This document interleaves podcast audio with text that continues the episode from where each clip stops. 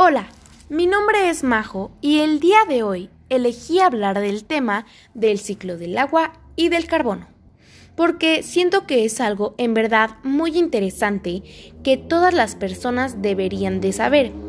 Y bueno, voy a comenzar explicándoles qué es el ciclo del agua y después qué es el ciclo del carbono.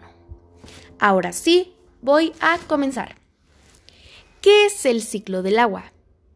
Muchos pensamos que el ciclo del agua es cuando llueve, cae en algún lago, río o mar y se evapora, pero es más que eso. El ciclo del agua es el proceso de circulación del agua entre los distintos compartimentos que forman la hidrosfera. Se trata de un ciclo biogeoquímico en el que hay una intervención mínima de reacciones químicas porque el agua solo se traslada de unos lugares a otros o cambia de estado físico. Ahora les hablaré del ciclo del carbono. ¿Qué es el ciclo del carbono? El ciclo del carbono es el ciclo biogeoquímico por el que el carbono se intercambia entre la biosfera, pedósfera, geósfera, hidrosfera y la atmósfera de la Tierra junto con el ciclo del nitrógeno, el ciclo del agua, el ciclo del carbono, comprende una secuencia de eventos que es la clave para hacer la Tierra capaz de sostener vida.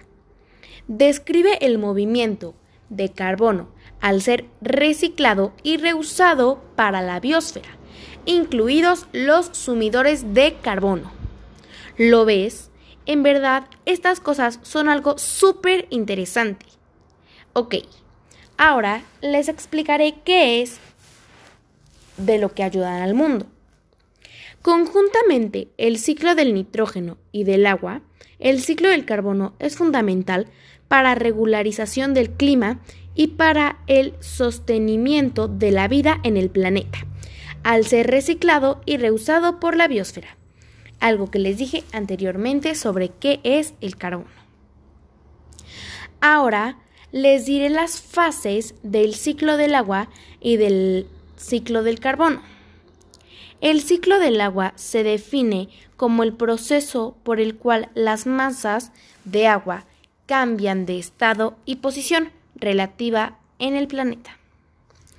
Es un proceso continuo en el que una molécula de agua describe un ciclo cerrado pasado por varios estados de agregación de la materia diferente.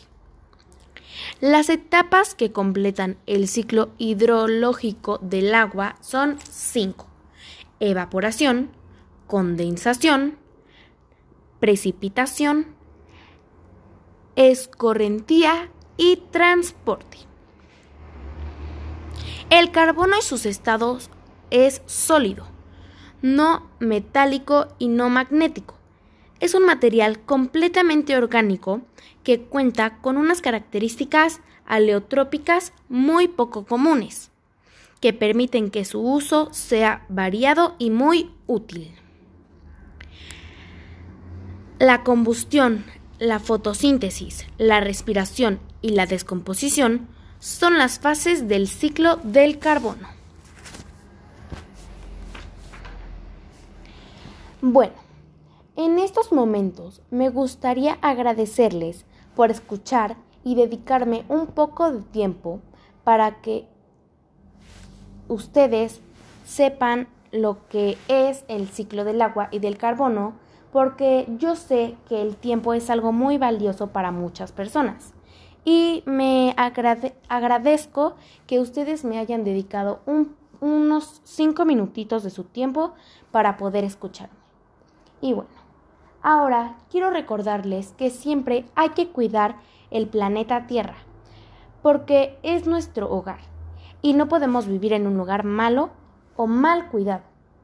Así que les quiero agradecer por dedicarme su tiempo y su atención en estos cinco minutos y espero que tengan una bonita tarde. Les agradezco su atención. Muchísimas gracias. Mi nombre es María José Salgado Bandini del grupo primero A de secundaria.